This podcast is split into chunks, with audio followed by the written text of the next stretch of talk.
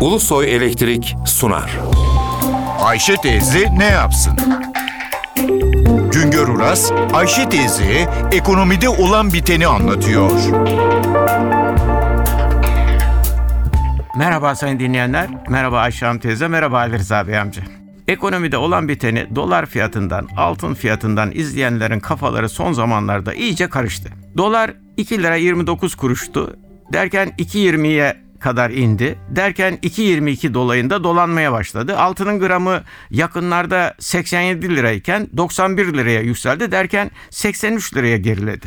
Dünya ise olan biteni petrol ve altın fiyatlarından izliyor.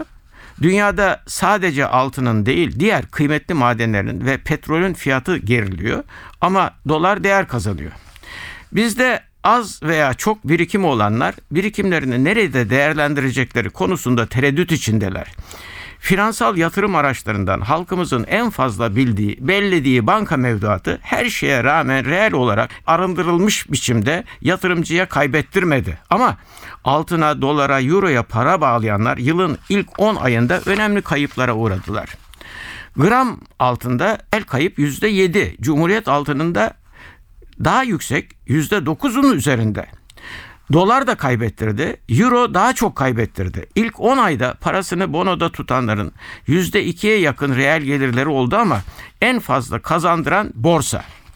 Şu var ki borsada her hisse senedi aynı ölçüde kazandırmıyor. Kayıp edenler de var. Borsa 100 endeksinin ortalama getirisi %10'a yaklaşmış durumda. Finansal yatırımlar para kaybettirince insanlar konuda daha fazla yatırım yapar oldu. Hisse senetlerindeki gibi konutta da her konut aynı ölçüde değer artışı sağlamıyor. Ama 7 ayda konut fiyatları endeksinde %10'a yakın bir artış var. Bu yılın ilk 10 ayında bireysel emeklilik fonları da reel olarak değer artışı gösterdi. Halkımız tasarrufa yönelsin istiyoruz. İyi de tasarruf edenlerin paralarını enflasyona karşı nasıl koruyacağız?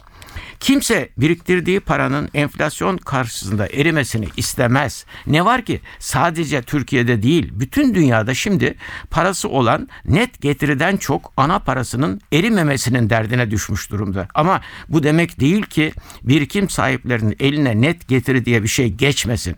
Getirisi yok ise çok kişi tasarrufunu harcar veya tasarruftan vazgeçer. Halbuki biz ülke genelinde tasarrufların artmasını istiyoruz. Bir başka söyleşide birlikte olmak ümidiyle şen ve esen kalın sayın dinleyenler. Güngör Uras'a sormak istediklerinizi ntvradio.ntv.com.tr adresine yazabilirsiniz. Ulusoy Elektrik Profesör Doktor Güngör Uras'la Ayşe teyze ne yapsını sundu.